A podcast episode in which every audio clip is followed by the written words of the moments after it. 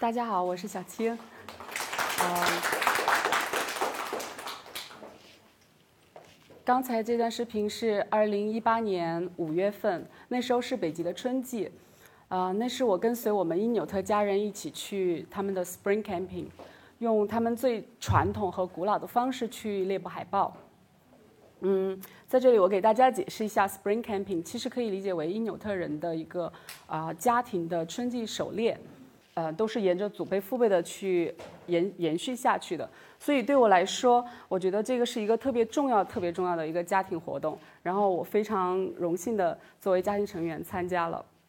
也许，嗯、呃，有的人会很好奇，就是具体的传统的狩猎方式是什么？其实，嗯、呃，说是狩猎。更准确的说是围猎，大家都知道有听说一个说法叫狡兔三窟，其实海豹它也有这个习性，它会在厚厚的冰层上预留下三四个洞口作为自己呼吸和进出，然后啊、呃、逃避猎人和北极熊，所以啊、呃、捕具体的捕猎方法就是家里的每个人都会参加，然后每个人各手一个手持钩竿，各手一个洞口。然后让海豹无处可逃，因为它到时候啊、嗯、过一阵子就会上来呼吸，所以大家把所有的洞口都堵住，这个就是他们嗯、呃、传统的一个狩猎方式。因为虽然我是第一次参加 Spring Camping， 但是我们的大家长他也委以重任，分配了给我一个洞口，我当时就特别的紧张，因为这个海豹洞超级大，感觉就是自己都会要掉到里面一样。然后当时海面。呃，冰面上有一点点微风，气温大概在五六度左右，嗯，但是要站在那儿一动不动，然后呃，其实北极的极地风刮起来会特别特别的冷，我当时站在那儿，嗯，鼻涕直往下流，但是眼睛只能盯着洞口一动不动的，没过一会儿我就感觉我自己的脸都被吹僵了，但是我也不能跺脚取暖啊，也不能稍微的，哪怕是我稍稍的移动都会啊。呃就是会影响到，就是海豹可能就不会出来，因为它特别特别的聪明，它会通过冰面的颤动去感知自己的危险。如果它觉得这它听到一点点动静的话，它就会一直在水下不起来，或者逃到别的出口去。但是我还比较幸运，大概等了大约的十五分钟左右，我呃我看到海豹海底有一个小气泡起来，然后一串一串的气泡接连的起来。那时候我就在想。啊、哦，海豹来了，一一定是海豹来了。然后我当时就死死地盯着那个洞口一动不动，呃，心跳很快，然后呼吸已经屏住呼吸了。然后我看到气泡越来越大，越来越大。当时我已经完全忘记了寒冷。然后，啊、呃，看到海豹真的果然没没一会儿，一个海豹从瞪着圆圆的大眼睛从海底慢慢地浮上来。嗯、呃，我当时想的就是我的老老爸爸。啊，因纽特人他们叫 Atada， 就是呃家里的爸爸的意思。他事先告诉了我一些要领，怎么去擒拿住这个海豹。啊，我就想他教我的这些，呃要领，一下就抓住了这只海豹。嗯、呃，当时真的是非常的激动，因为我觉得自己可以像因纽特人一样啊、呃，捕获到自己的猎物，还是蛮骄傲的。然后守在其他洞口的所有的因纽特家人，他们一听到我的呼喊，然后就全部跑过来。嗯，祝贺我。然后我们的大姐她特别的激动，然后她过来就紧紧的抱住我，然后她说：“哇，恭喜你，你终于是我们因纽特家人了。”但是当然我自己觉得我离一个真正的因纽特人还是差得很远，因为我不知道如何去收拾处理我啊、呃、捕获到的这这个猎物，所以呢，我收我的这只猎物就是老爸爸帮我去啊、呃、收拾的。我看到大家的表情了，海豹对海豹确实是很可爱，知道？嗯，也许大家有很多的疑问，觉得海豹这么可爱，圆圆的大眼睛这么 Q， 怎么那么残忍要去杀害它们呢？嗯，在这儿我想给大家讲一下，就是因纽特人他们的因纽特人的生活方式。海豹呢，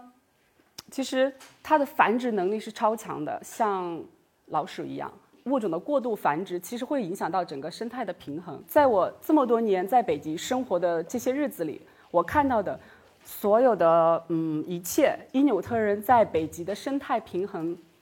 还有整个维持整个生态链、北极的生物食物链的一个循环当中，他们占了一个特别特别重要的一环。因为因纽特人他们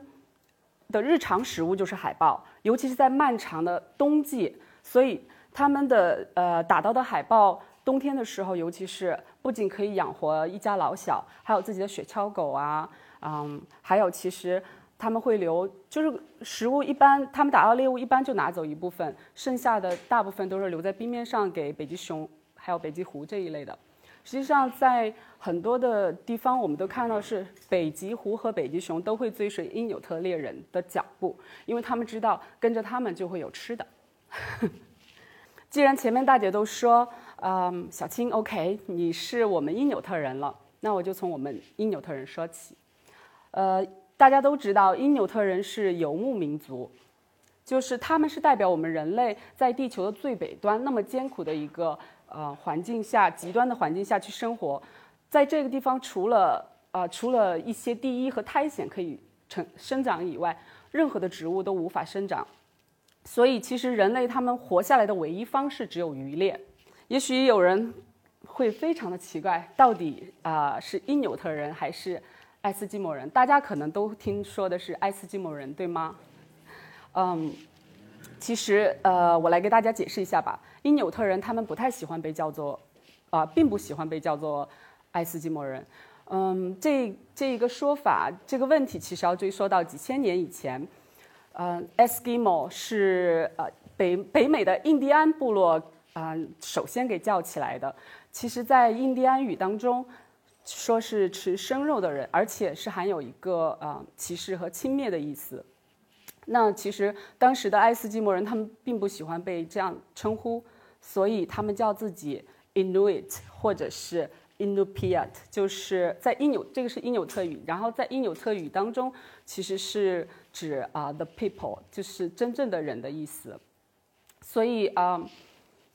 就是比较有意思的是，就是这件事情我们也是就是第一次到北极的时候，多年前第一次到北极的时候。啊、呃，当地的在当地的出发地，然后我们就被告知啊、呃，请尊重他们，叫他们因纽特人，特别郑特别郑重其事的去强调过这个事情。然后更有意思的是，当我们参加一个在呃当地向导带我们参加了参观了一个当地的一个小小的民俗博物馆，然后在我们刚一到大厅的时候，民俗博物馆里的管理人员马上就会，嗯，就是特别严重、特别严肃地告诉我们，如果你们是极端的动物保护主义者，这儿不欢迎你们。然后当时会觉得，嗯，蛮有个性的。呃，大概在七八年前的时候，呃，我和我老爸一起从呃美国的旧金山开车出发，一路向北，然后穿越加拿大去了啊、呃、阿拉斯加。大家都知道阿拉斯加，对吧？然后在那儿的时候，嗯，比较有缘结识了那儿的一对印第安老人。在那儿的时候，而后我们一起共同生活，大概有三四年的样子。我跟着印第安老人学习了特别多的印第安文化，然后，嗯，然后让我我我更想要就是充分的去了解阿拉斯加，我特别的喜欢阿拉斯加，所以我和我老爸学习了印第安文化之后，了解到更多的阿拉斯加的一些呃历史。呃，就会特别的更想要去深入的去了解，所以我们从我们 Alaska 的家 Gakona 出发，一路往北，几乎走遍了整个 Alaska， 这是 Arctic Bay 不是 Alaska， 啊、呃，然后从那儿我们一路向北开到了北冰洋，在 Alaska 的北冰洋，在那儿的时候，我才真正见识到，哦，原来这儿还有一个一个呃民族在这儿顽强的生活着。然后当当我在那儿。呃，了解就是追当追溯那个民族的历史的时候，呃，当地人告诉我，其实真正的因纽特人，更多的因纽特人村落部落，其实生活在加拿大的北极地区 Nunavut。所以他说，如果你想，如果你可以的话，你应该去那边。就这样，这个就是我们跟因纽特人就在这样认识的。所以啊。嗯大概五年前的时候，我就到了这个地方 Arctic Bay， 这大概是呃六月的六月的样子。然后 Arctic Bay 它其实是一个特别古老的因纽特人的聚集地，很，嗯、呃，大概北纬七十四度左右。嗯、呃，这是就是目前来说的话，这个呃这个村子已经有大概近两百年的一个史料记载。当时我在 Arctic Bay 的家里的时候。啊、呃、老奶奶啊、呃、老妈妈给了我看了特别多特别多他们以前的一些资料。嗯，其实目前这个村子来说的话，呃，大概有八九百人吧。其实第一次我们到那儿的时候也就五百来人，并没有那么多，但是他们是呃家庭观念特别强的人。所以现在其实房屋也是盖得越来越多，呃，加拿大政府给了很多福利，慢慢的建了一些房屋，让每个人都有房子可以住。嗯，但是就是每家每户呢挨得也还算比较近。对了，其实这个村子现在发就是呃越来越大，所以我们村里还有两个超市，啊、呃，但是呢，其实里面卖的东西不会像我们这边超市那么丰富，他们就是一些罐头食品和速冻之类的，然后很多干果、零食之类的，真正的新鲜蔬菜和水果特别特别的少，而且因纽特人也吃不惯这些，嗯，他觉得会损害健康，加工食品。都是吃他们都是愿意吃自己土地上来的一些新鲜的食物，这样会没有经过加工，原汁原味，会更健康。但是我们村里，所以他们平常都是去狩猎，出去狩猎，然后带回食物跟大家、跟家人、跟村里所有人分享。但实际上有时候也会买不到，呃，就是打不到猎物，所以也只能去超市买一点凑合。但是吃吃的东西也就是什么速冻披萨、炸鸡之类的，就是微波炉和。啊，微波炉和烤箱可以加热一下就 OK 了。嗯，对，其实说到微波炉，你看他们家里的设施也蛮现代的，很多现代的器，呃，这些电器之类的都进入了因纽特人的家庭。在这五年里，啊、呃，我们以北极湾为家，然后像真正的因纽特人一样，呃，生活。就是在那儿的时候，学会了很多的技能，驾驶雪地摩托车、A T V、开挖掘机、铲雪。各种各样的呃，从来在这边从来没有想到要会学会的这些技能，都跟因纽特人一块儿学会了。所以我们结识了非常多的因纽特的朋友，嗯、呃，像啊、呃、Tom， 因为我们在北极湾的时候就住在他们家里，然后我们一起出海去狩猎，同住在一个帐篷，吃同一锅饭，然后分享还分享彼此的猎物。嗯，他这个家伙其实是一个特别迷恋中国。中国的人，他迷恋是中国的功夫，就是他看了特别多特别多中国功夫的电影啊，什么李小龙之类的，就经常会追着我们问。有一天就是我们在滨海狩猎的时候啊，外面刮大风出不去，然后大家就坐在帐篷里聊天，他就问我，哎，我想问你啊，你们中国的在北京的天上是不是还有龙在飞？然后呢，呃，中国人打架是不是都飞来飞去的，就是那种飞檐走壁的？然后我就我就觉得啊，看电影看太多了。然后他说，嗯，我就问他，如果你有一天有了护照，你最想去哪儿？然后他说，如果有一天有了护照，他最想去的地方就是中国，而且他只想去中国。我说去中国看什么？看长城，这些就是他对中国的印象。然后他说，当时他告诉我，他说，其实长城我知道我去不了，这个只是只是一个梦，因为这一切太贵了，实在到这边来路途也很远，他也嗯就是负担不起。其实说这话的时候吧，过了一年，嗯、呃，过了一年，然后呢，大家可以看到 Tom 跟 Marie 他的妻子。他们共同生活了六年，最后，呃，在二零一七年的时候，终于举办了自己的婚礼。当时特别为他们高兴。我想，嗯、呃，跟我老爸商量以后说，老爸，作为最好的朋友和家人，我们送他什么礼物呢？后来我们俩一核算，啊、呃，把他请到中国来，买了机票，然后他们俩就来了，住在我们家里，每天带他们走街串巷的，然后吃各种各样的小吃，尝我们当地所有的。反正大家吃的不吃的他们都尝，还带他们逛早市呢，买菜，拎着拉着车篮子，就像老大爷老太太一样，拎着车篮子去买菜，他会觉得特别新奇，哇，这么多新鲜蔬菜，简直就是开了眼了，每天换着不同不不同样的蔬菜，新鲜的蔬菜和水果吃，啊、呃，当然，呃，我们也去了长城，然后呃还，他是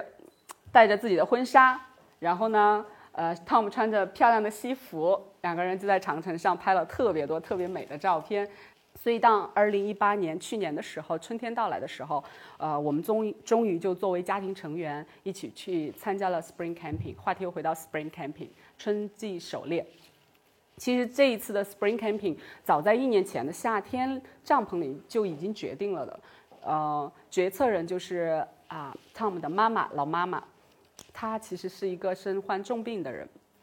当时我们，呃，虽然因纽特人他们不是一个母系社会，但是这个老妈妈在家里才是一个大家长，就是所有人都是尊重她，然后所有的一切都是由她决定，然后听她的。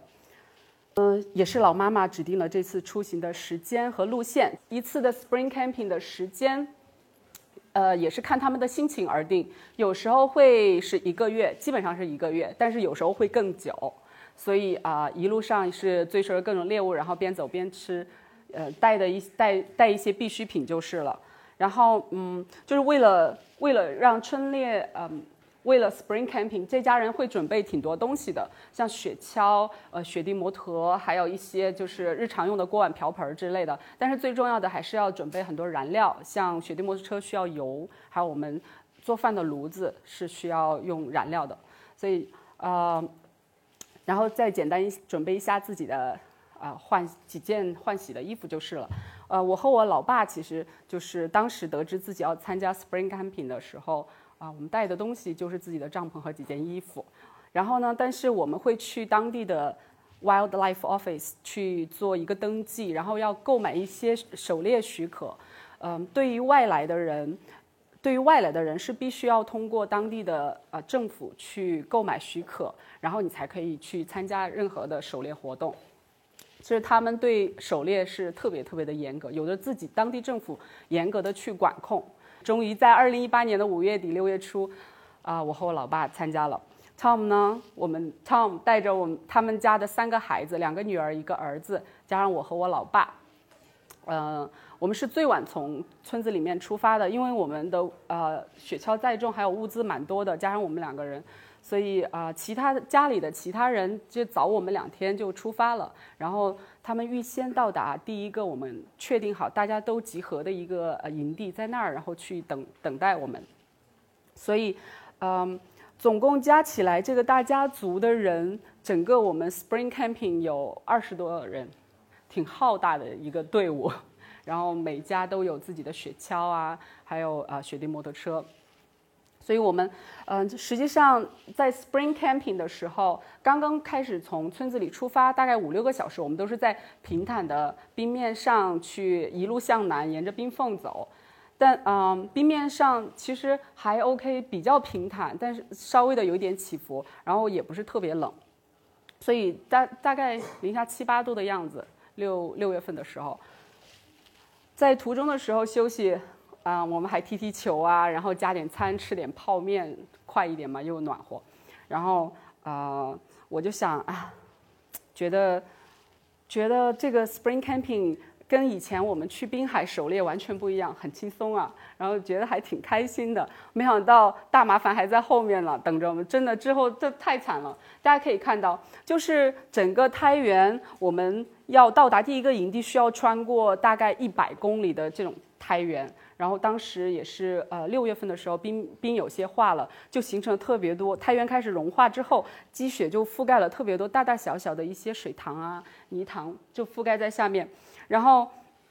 一不小心的话，我们的雪橇就会被陷在里面。但是尽管 Tom 他其实走路的，他选择的路线会特别的小心，各种绕道啊，各种绕道。但最后我们的雪橇还是被卡在了一个看不见底的泥塘里。最后，呃，就不管 Tom 怎么去加油，想拖我们出来，越陷越深。最后他只能就是先把雪橇放下，然后用雪地摩摩托车载着我一个人跑到了对面呃平安全地带去等，然后他再回去去拉这个雪橇。就当时其实越来越冷了，呃，最开始我们都觉得就是很热。但是停在那儿以后，当你停下来的时候啊，极地风开始越来刮得越来越大，零一下就能到零下十几度。所以他当时，呃，就把自己的 parka 还脱掉了，然后整个人踩在雪地里去拽我们这个雪地雪橇出来。但是最后的时候，怎么拽还是一动不动。我当时就站在那儿想，真的冻死了，风越来越大，会觉得啊，不会要被冻死在这荒原了吧？我自己一个人在对面，他把我放到安全地带之后回去救他们。呃，像我老爸还有呃 Marie 和其他的三个孩子都在雪橇里呢，就我一个人坐在雪地摩托车，所以我到的是安全地带。当时的时候，呃，我就东张西望，希望可以有人呃，希望可以看到什么人来接我们，这一望无际，真的什么都没有。最后几个小时之后，啊、呃，终于看到了远处有雪地摩托车的灯光，就是太原很平很很很平坦，所以你们看到很远，灯光过来以后我就知道啊，终于有救了。然后看到的原来是老爸爸 Tom 的爸爸带着他的侄子啊、呃、来来营救我们，因为老人家知道我们在村子出发的时候用卫星电话打过电话，然后告诉他我们出发了，他会算计时间，大概什么时候能到。如果这个时间我们还没有出现的话，那一定是遇到危险了。所以老爸爸算看到既定的时间，儿子还没有出现，然后他就出来找我们了。我们到达了有一个营地，这个营地呢是这个营地是在一个呃海湾的旁边有一个小山坡，然后这里就是在这个营地，老爸爸他带我去看了一个因纽特人的因纽特人他们。祖辈居住的地方，就这种圆形建筑，其实，嗯、呃，因纽特人叫这个叫 kama。其实这个圆形建筑是用一个呃用各种各样的大石头、巨大的石头给垒起来的，矮矮的墙一样。但这个啊、呃，它每块巨石，当时老爸爸告诉我，每块巨石大概有百斤重吧，一百多斤重。这个是呃很难想象，就是当时因纽特人可以。无起重任何起重工具，纯靠人力去把这些石头垒起来，然后建造自己的家园。呃，最最高处他们会架一些木棍儿，然后铺在再在木棍儿上面铺一些呃兽皮啊、呃、驯鹿皮啊、海豹皮作为一个房顶，然后这就是他们的房子，祖辈人居住的房子。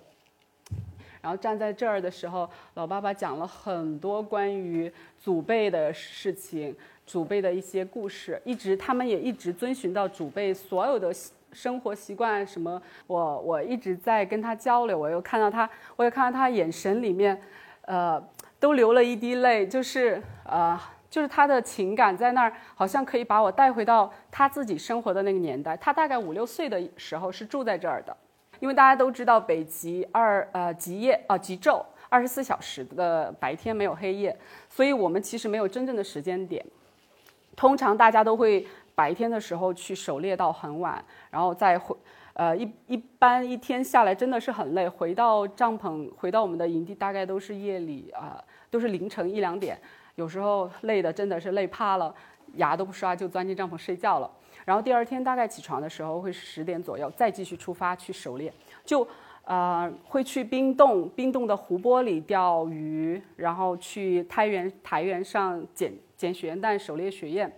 在家的老妈妈她是呃不会出去的，老妈妈因为她身体不好，她身患重病，所以她一直在她一直在营地里呃守着，会为我们准备一些食物啊、做饭啊之类的。但因为她啊、呃、得过一个癌症，然后她只能靠流食，而且她不可以，她不能说话，嗯，她喉腔里发出声音只是。嗯嗯，这样的声音，但是很奇怪，他家里的人都懂他，尤其是大姐，都都知道他在说什么，所以每次他很想跟我，很喜欢跟我交流，跟我老爸，我和我老爸说话，但是每次都得带翻译。他其实是特别强悍的一个人，在营地每天各种劳作，然后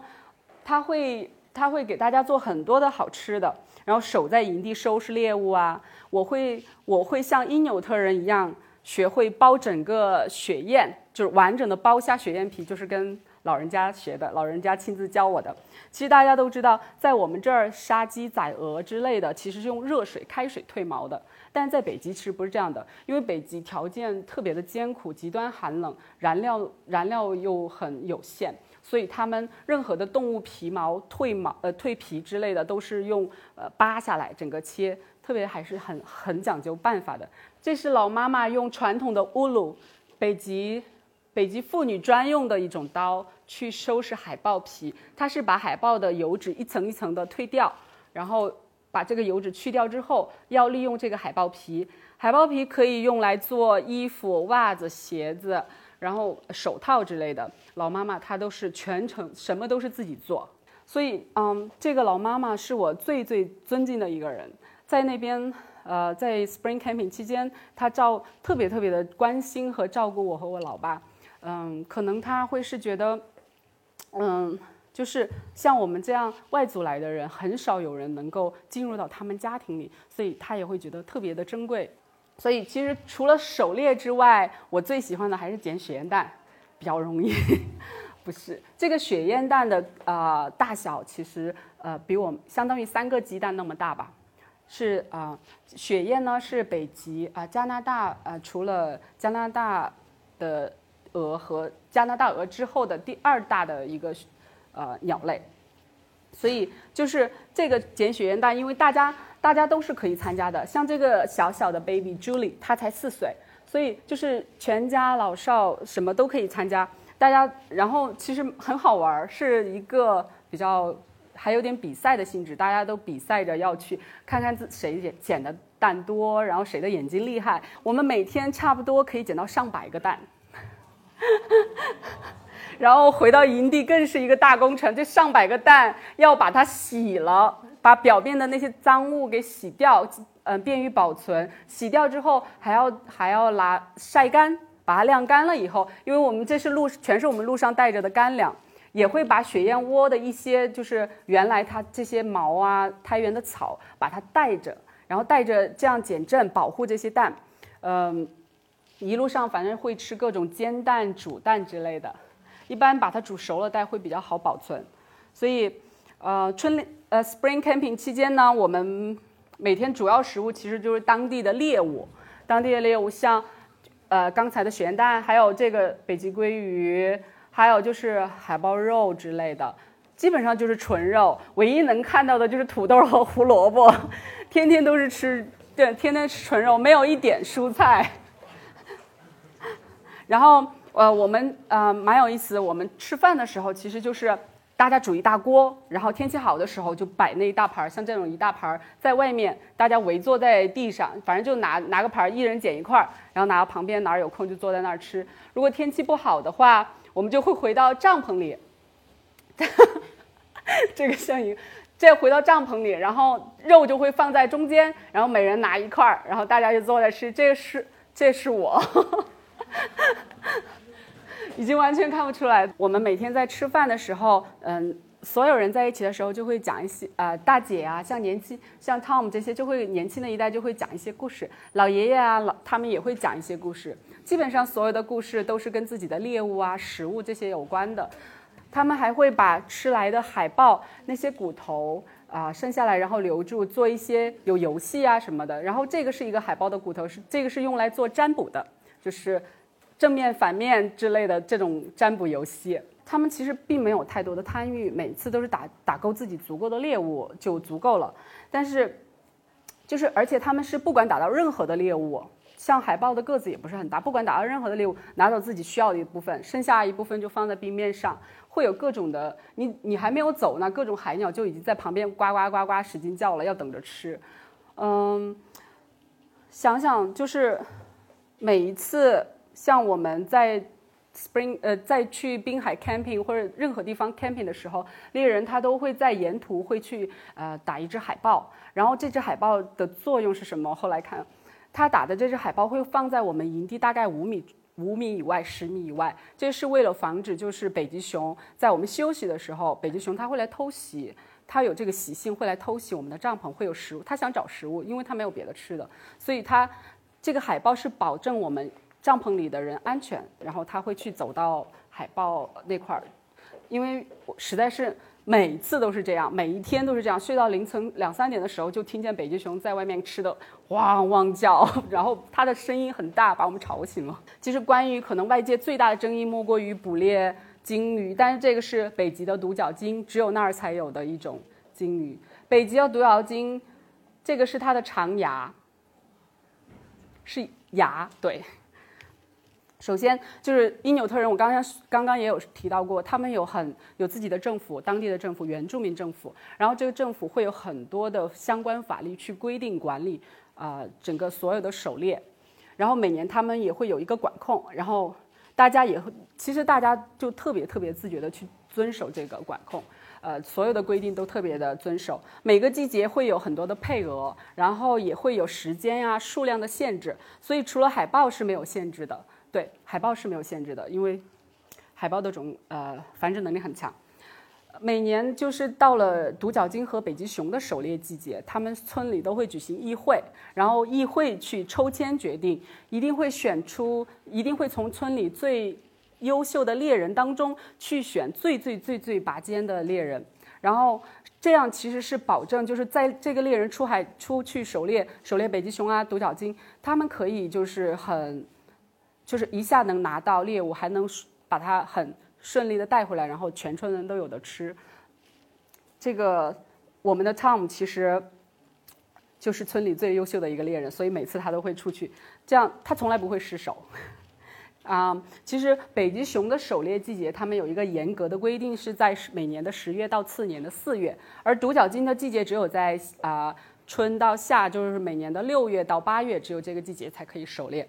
所以每次像独角鲸狩猎的话，每次会大概给呃，就是一个猎人出海一次，只能就是猎到两头独角鲸以后，要必须回到村里去报到，然后把肉带回去给大家。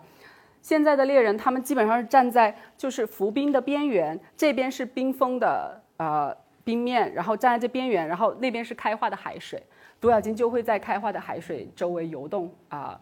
捕食。就是在独角鲸它在出水呼吸换气的时候，它身体里吸满了，它的那个腹腔里吸满了气体，在盛水的那一刻你要去开枪，因为这样才能保证就是你开枪之后它呃，腹腔里还有气体，整个整个气体可以让它浮在水面上。这时候它再抛出一个锚钩，因为距离还是蛮远的，它不会在特别近的岸岸边。你要抛出一个锚钩，尖尖的锚钩绑着一个特别粗的缆绳，这个锚钩再把独角鲸慢慢的拉回到岸边去。这时候我一般会帮它，然后把这个大概重呃长四五米、重达一千五百公斤的独角鲸给拖到水面上来，然后他们会在冰面上去切割这个独角鲸。接下来就是，其实收拾独角鲸啊、呃，怎么去、呃，怎么去收拾自己的猎物，真的是一个特别特别讲究技术的。他们一般会只要鲸鱼皮，因为鲸鱼皮含了特别多特别多维生素，这些是因纽特人摄取自己的维生素的来源，呃，吃鲸鱼皮，然后切成那种方块，然后切不同的方块，然后把两个方块往。两个方块一叠，两个方块叠好以后，它会在每个方块的边缘去戳一些小口，然后再用绳子穿起来，留一个留一面是开着的，把把其他要带走的一些呃皮和猎呃皮和那个自己要吃的东西塞在那个里面，最后再把封口封上，这样就是其实就是原原地取材，没有任何的，这是自己啊、呃、他们运回猎物做做一个包袱运回猎物的一个方式。基本上，呃，大家想想，一一头重一千五百公斤的独角鲸，他们拿走的大概就三分之一，所以整个一大部分三分之二都是猎人会留在冰面上，还没有等你走远呢，北极熊已经在后面虎视眈眈，马上恨不得冲过来了。呃，各种海鸟也围在旁边呱呱叫，这些食物都是留给他们吃的。现在北极啊、呃，在北极，雪地摩托车取代了他们的。啊、呃，原有的狗拉雪橇，然后现在有一些房子也取代了原有因纽特人就是没有固定居所，然后是住雪屋的，所以现在有了固定居所。但是实际上，因纽特人他们依然在延续着自己的游牧的生活方式，追逐的不同的猎物去生活。整个村子里的人每次出海都会是互相协作，大家帮忙，然后打到猎物以后一起带回村子里，然后全村的人有的吃，分享。在我看来，呃 ，Spring Camping。像因纽特人的这个家庭的狩猎活动，实际上是他们的一个寻根之旅，在更是老一辈寻根之旅。然后更多的时候看到的是老一辈在将自己的一些在北极可以生存的技能，慢慢的传给自己的小一辈，这样他们的整个民族的文化传统才可以一直的延续下去。所以呃，我的人生当中的第一次 Spring Camping 给了我，呃。对我来说真的是有很大的意义。在这个时候我感觉就自己，我在那边的时候感觉自己就是一个因纽特人，吃生肉啊，什么都干，什么都是，就是嗯，完全没有想过我自己原来是谁，我在哪儿，我要干嘛。所以嗯，这段日子让我更加的了解到自己，也更加的知道啊、呃，深切的体会到了原住民他们与大自然之间那种亲密的联系还有情感。所以其实我们的地球是、呃、包容万象，然后整个大自然都是跟我们有很亲密的联系。我觉得每个人都应该像因纽特人一样去爱护它、保护它，然后尊敬它，跟它和谐的去相处。虽然就是即便我现在回到了现在生活的北京，然后生活节奏完全是另外一种，但是我会让我的自己生活变得特别的简单，很呃，能不需要的我就不需要，我只用我最基本的。然后出去干什么，反正基本上走路，骑骑车也很少，基本上走路。提前一个小时出发，走一个小时，呵呵，这样也包括自己锻炼了。嗯，走到哪里，就像很燥热的北京或什么，我我也觉得很舒服，因为我觉得北极在我心里就像一片净土一样，随时都可以让我静下来，特就都特别特别的安宁干净。因为嗯，就是在面对任何的，就是回来以后做各种工作啊，或者遇到不同的人，也会遇到很多的困难，然后也会遇到很多的麻烦，但是就会特别的坦然去面对它。因为我觉得在北极的时候，因纽特人教给我特别多，更多的是他们那种嗯顽强，还有一些智慧，在任何在我现在的生活的各个方面就深深的影响着我。其实因纽特人他们是一个非常保守的民族，呃，也也比较封闭，也许是历史上很多白人对他们的歧视，包括现在也是。所以比如说讲那些来自呃文明社会的科学家什么的，他们就是从来不会去，从来不肯尝试他们的食物，也会拒绝去尝试，然后不能分享那种他们吃生肉时候的那种快乐，呃，而且以非常极端的态度去对待他们的狩猎啊之类的。所以其实直到现在为止，能参加 Spring Camping 的没有任何的外族人。呃，而我们这些年里，就像因纽特大姐、因纽特大姐说的一样，我们成为了真正的因纽特人，然后完完全全的去融入了他们的生活。呃，之所以我在北极五年，其实也正是被因纽特人这种传统的文化所着迷。我我觉我非常的迷恋他们传统文化，还有血液里保留的那种古老的一些历史，还有古呃一些嗯、呃，就是我们人类以前的一些智慧。所以其实现在呃，因为地理上的一些很多的差异，还有文化的隔阂，很多人会对他们有一些歧视，或者是有一些误解。就是嗯，比如说吧，有一天我上网。在北京的时候，我上网输入了因纽特关键的三个字，我看到十条信息出来，有九条都是对他们歧视的，没有一条，没有一条是正确的吧。所以我觉得，既然我在那边生活了五六年，我有责任让大家消除这个误解，了解什么才是真正的因纽特人。这就是我热爱北极，愿意把这段故事讲给大家听的原因。嗯，对于我来说呢，我也会继续的努力工作。挣钱，有一天再回到北极，然后以及完成我自己的一个梦想，在阿拉斯加有一个属于自己的小木屋。谢谢大家。呃，下面我为大家准备了一段视频，是原住民的音乐，然后还有自己所拍摄的，呃，在所有记录的北极的生活啊，呃，请大家欣赏。